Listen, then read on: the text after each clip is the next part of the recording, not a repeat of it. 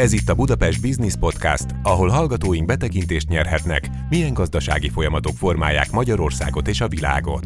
Velünk mindenki megismerheti a lényeges és aktuális trendeket. Szó lesz makrogazdaságról, digitalizációról, innovációról, pályázatokról és beruházásokról, finanszírozási kérdésekről, cégnövekedésről és mindenről, amiről lehetetlen nem beszélni, pláne egy vállalatvezetőnek. Meghívott szakértőinknek köszönhetően velünk maradva egyszerűen megismerhetőek a gazdaság mozgatórugói. Kezdődik a Budapest Business Podcast. A házigazda Mihálovics András.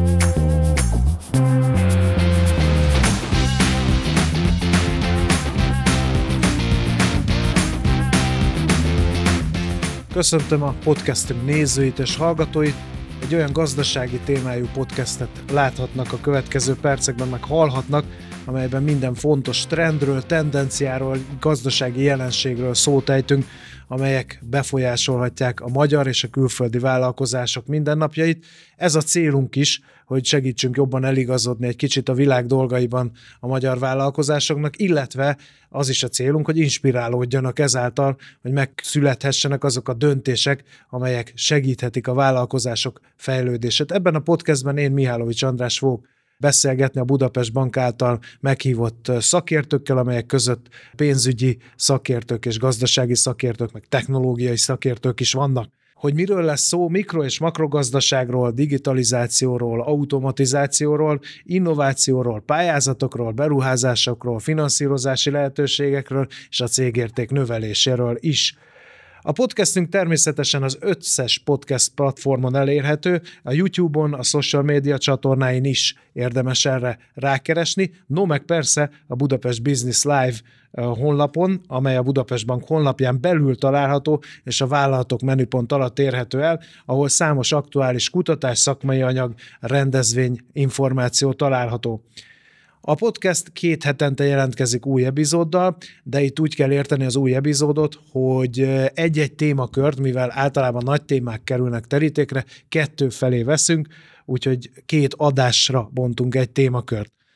A mai témánk egy elég érdekes kérdéskör lesz. Egyrészt a digitalizációról, az automatizációról, az ipar 4.0-ról fogunk beszélgetni, aztán ennek a témakörnek a második részében az agilitásról, ennek a szervezeti oldaláról, folyamatairól, illetve, hogy milyen szerepe van mindebben a vállalati kultúrában. Egy azonban biztos, hogy vendégünk mind a két esetben Vityi Péter lesz, köszöntöm itt a podcastünkben. Köszöntöm a hallgatókat és Róla a nézőket. azt kell tudni, hogy villamosmérnök, vállalkozó, a Kürt Akadémia ügyvezető partnere, az IVS-nek az alelnöke és a digitális gazdaság szakértője. Remélem nem felejtettem ki semmit a Nem, tökéletes felsorolás. Digitalizáció, automatizáció, ipar 4.0. Nagyon sokat hallunk ezekről, nagyon sokat beszél erről, gyakorlatilag boldog-boldogtalan, de vajon eljut-e az üzenet az illetékesekhez, azokhoz a vállalkozásokhoz, akiknek ezzel bizony foglalkoznia kell, és egyre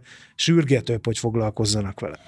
Én azt gondolom, hogy egyre inkább, hiszen minden csatornán ez jön, illetve a COVID azért ennek az egész technológiának a használatát felgyorsította, ugye azt szokták mondani, hogy két hónap alatt két évnyit tanultunk meg arról, hogy mit lehet ezzel a technológiával megtenni.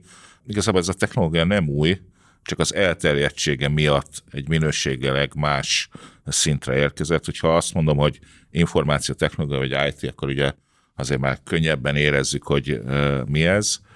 Annyi változott meg az elmúlt időszakban, hogy egyszerűen ezek az eszközök sokkal olcsóbbak lettek, sokkal több helyen lehet használni, tehát ma már egy, amit régen csak nagyvállalatok engedhettek meg maguknak, vagy a legnagyobb multik, azt már egy kis középvállalat, vagy akár egy vállalkozás is megengedheti magának.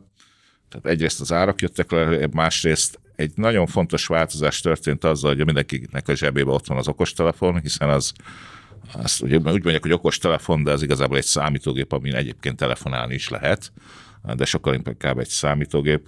Azt is mondhatnám, hogy olyan számítástechnikai kapacitás van benne, ami mondjuk Bill Clinton eh, rendelkezésre állt akkor, tehát akkor a számítógép kapacitás jut ma egy mobiltelefonba, tehát hogy érezzük egy picit, hogy, hogy eh, milyen eh, teljesítményű eszköz, és ez lehetővé teszi azt, hogy a vevőket is elérjük digitálisan, tehát amit régen csak vállalaton belül tudtunk megtenni, kinyílt a lehetőség, hogy egész a vevőig tudjunk, tudjunk ezen a technológiával kommunikálni. Használják is ezt a tudják, mit kell kezdeni ezzel? Vagy csak, vagy csak odáig jutnak a vállalkozások, hogy digitalizálódni kéne, amit lehet, automatizáljunk, tegyünk önműködővé folyamatokat, keressünk egy kis pénzt vele, de az igazán az, hogy hogyan, vagy hogyan építsük bele ezt a szervezetbe, ezek az információk is megvannak tapasztalatai szerint? Hát ez azért iparágenként nagyon más. Tehát ugye egy vállalatnak a fő célja, hogy az ügyfeleket kiszolgálja, árukat, terméket, szolgáltatásokat értékesítsen, és ugye nagyon nem mindegy, hogy a vevők mit várnak el, és mi az az áru. Hogyha most azt szétszedném, hogy milyen területeken lehet digitalizálni, akkor azt lehet mondani, hogy a triviális terület az a belső folyamatok. Tehát ott az, hogy olcsóbban, gyorsabban, jobb információnk legyen, azt most egyszerűen szemléltetném, hogy a amikor az írógép helyett a számítógépen kezdtünk el dokumentumokat gyártani, akkor ugye mindenki számára triviális, hogy ott az a dokumentum, az a sokkal több mindent lehetett megcsinálni, mint a papírra, mert ezt gyorsan lehetett küldeni eh, e-mailen keresztül máshová, lehetett tárolni, bárhányszor ugye újra lehetett nyomtatni, tehát érezzük, hogy, hogy gyorsabb is volt a folyamat, többet is lehet vele csinálni, eh, és jobb is lett és ezek a belső folyamatok aztán utána kiterjednek mondjuk a pénzügyre, az is egy ilyen terület, ahol ugye számokat adogatunk össze, sokkal jobb kimutatásokat látunk. Tehát ez volt ez a másik terület, ami általában a vállalatok nagy részénél azért már, hogy mondjam, azt lehet mondani, hogy digitalizálásra került, vagy az informatika ide kilépett. Tehát ez a terület szerintem azért ma már Magyarországon a, a vállalkozók, vagy a vállalatok számára is egy, egy olyan terület, ahol tudják, hogy ezt kell csinálni, sőt, tapasztalataink szerint most már az első generációs ilyen szoftvereket cserélik másikra, mert megtanulták, hogy hogy kell használni, megértették, hogy hol vannak a limitációk, vagy új verziót vezetnek be, vagy, vagy egy teljesen más szoftvert. Ez azért most már tipikus a középvállalati körben. Mi a helyzet a termelő cégeknél? Ugye a termelő cégeknek is ez a része megvan, nagyon klasszikusan megfogható, hogy van az irodai IT, ahol ezek működnek, és aztán van a, a, a, a gyár, ahol meg, ahol meg nincsen nagyon ilyen jellegű segítség. Ennek persze az az oka, hogy amíg, a, amíg az irodában ugye a folyamatot gyakorlatilag az emberek közlik az információt a számítógéppel, az, hogy begépelik, hogy beszkennelik, stb. Addig a gyárban ez csak akkor valósulhat meg, akkor lehet használni folyamatjavításra, hogyha ott a, a, a gyártási folyamatba érzékelőket rakunk le, és akkor onnan fogja tudni a számítógép, hogy mi történik.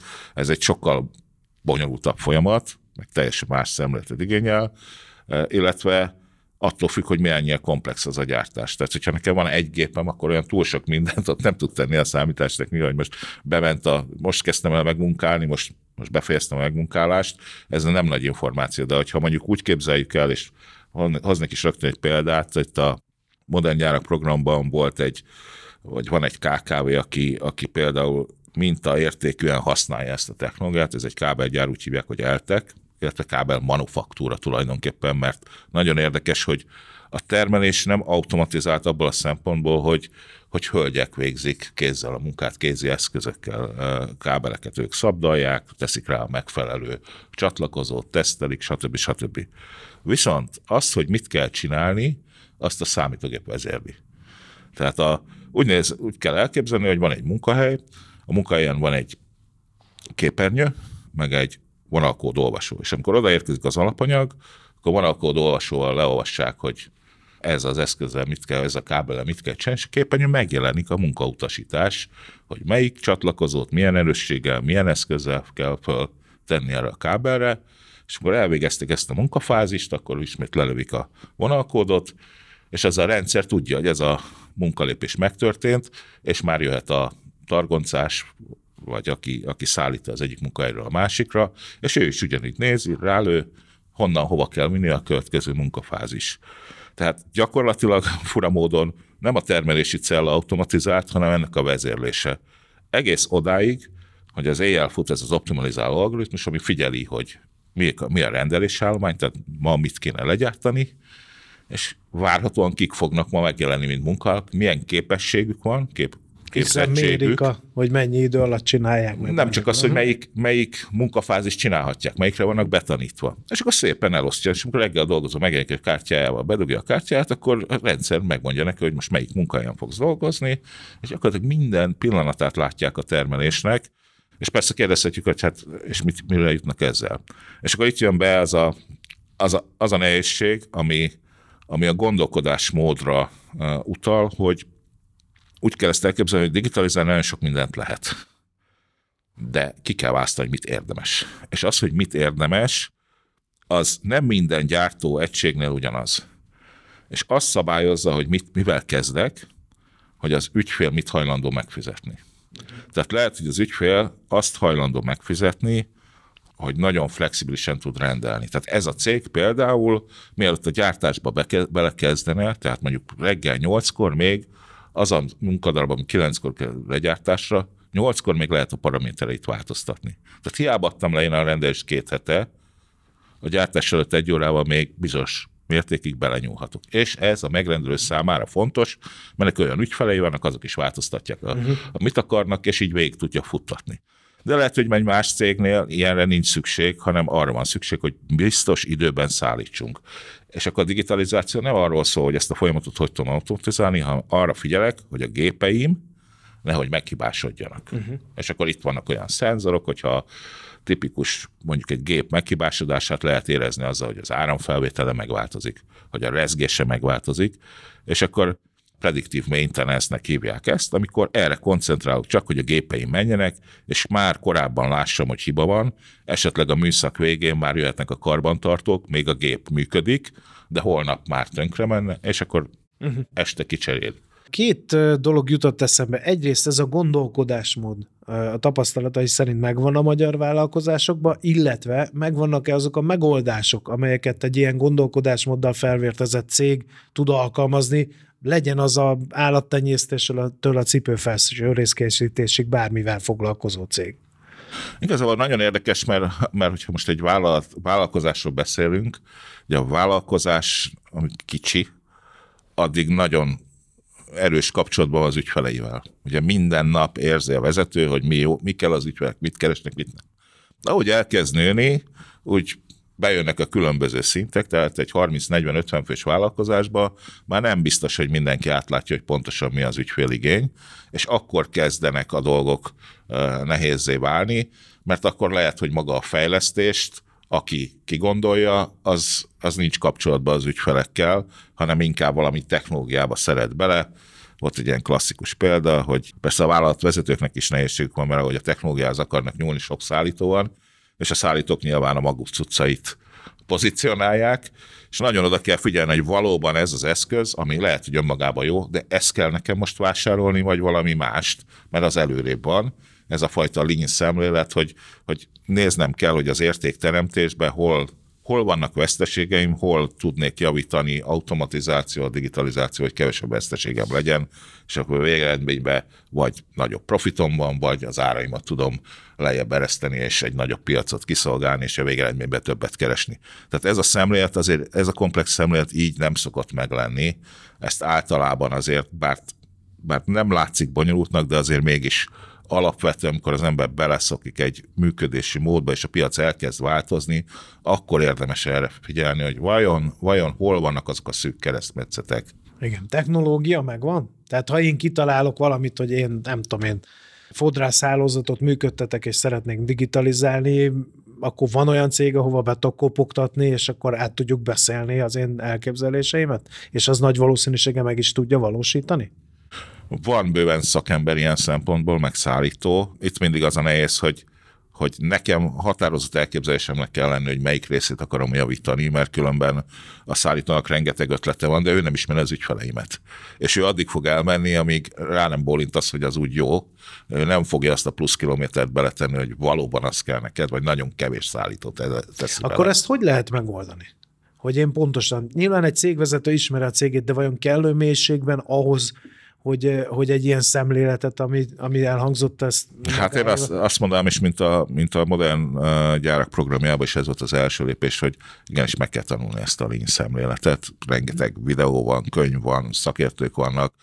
Meg kell tanulni, és a saját gyártásunkra, működésünkre végig kell nézni, vagy nekünk, vagy a egyik legtehetségesebb emberünknek, hogy igenis járja végig ezt a, és azt a pár eszközt bevetve elemezze végig, hogy mit csinálunk, eh, hol vannak a szűk keresztmetszeteink, és akkor ahhoz már lehet találni a technológiát és rengeteg szállítót, és akkor már ugye nem esünk abba a kétségbe, hogy vajon a szállító megvezete minket, mert most már tudjuk, hogy mit keresünk, és abba a kontextusban már könnyen találunk megoldást. Ugye digitalizáció, automatizáció, és mindig beleszoktuk keverni az ipar 4.0-át, pedig az egy kicsit kakuktojás, eh, mert hogy ez valójában valamiféle sorrend, nem? Tehát, hogy a digitalizáció, automatizáció feltétele annak, hogy az ipar 4.0 megvalósítható legyen egy cégnél.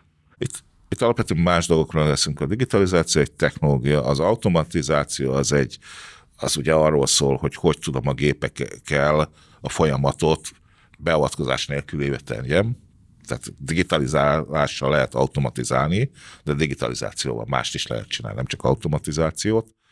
És az ipar 4.0 meg arról szól, hogy ez az egész digitalizációs eszközrendszert az iparba hogy lehet használni. De hozzá, ez ugyanolyan kategória, mint a precíziós agrárgazdaság. Tehát az, Tehát az ipar gazdaság... 4.0 a mezőgazdaságban az a precíziós gazdálkodás. Igen. Valaki úgy hívja, hogy mezőgazdaság 4.0, de ez nem terjedt el, precíziós gazdaság. Ha azt mondom, hogy e-government, akkor értjük, hogy az a kormányzatra, ha e-health, akkor az egészségügyre, egészségügyre, és lehet még sorolni minden, szinte minden iparágra bár mondjuk a, az autóiparban ezt inkább önvezető autónak hívják már, mert ott az a fajta, a digitalizációk az a része az, ami, ami, De az egy rendszer működik. tulajdonképpen. Igen, ezt azt lehet mondani, hogy a több technológia együttes működtetés egy koncepció, ami alapvetően javítja annak, a, annak az iparágnak a működését, sőt, vannak olyan területek, hogy alapvetően felborítja, tehát úgy, felforgatja, ez a jó szó, diszruptálja, felforgatja, tehát tehát lehet, hogy bizonyos értéklánc lépéseket vagy szereplőket ki is hagy belőle.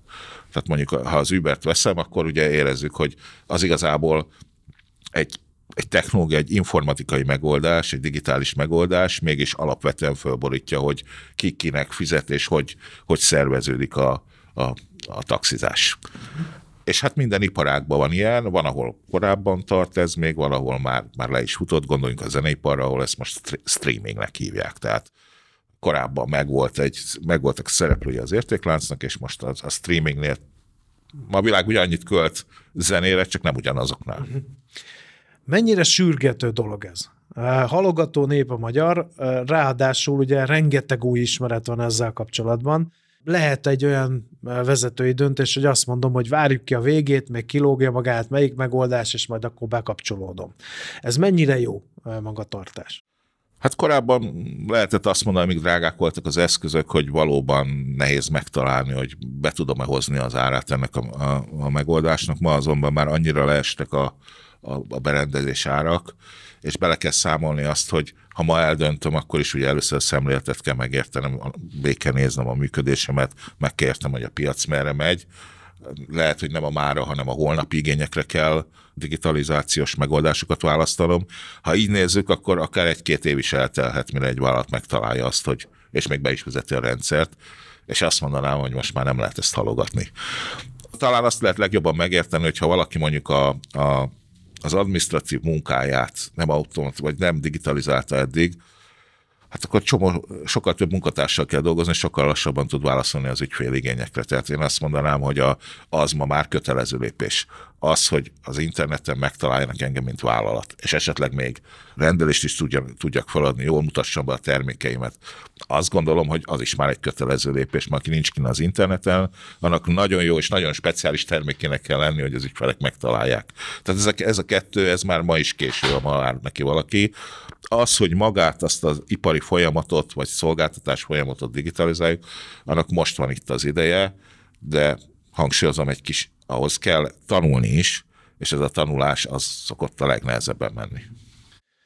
Hát köszönöm szépen a beszélgetést Vityi Péternek, mint hallhattuk digitalizálódni, már pedig muszáj egy sürgető kényszer, de szerencsére megvan ennek a módja, megvannak az eszközei, megvannak hozzá szakértők, de elsőként át kell gondolni, hogy mit is szeretnénk, úgyhogy podcastünk következő epizódjában majd erről lesz szó, erről a bizonyos lean szemléletről, meg az agilitásról, úgyhogy érdemes akkor is velünk tartani. Vityi Péternek köszönjük szépen a beszélgetést. Köszönöm szépen. A nézőknek meg a hallgatóknak pedig a figyelmet a viszontlátásra.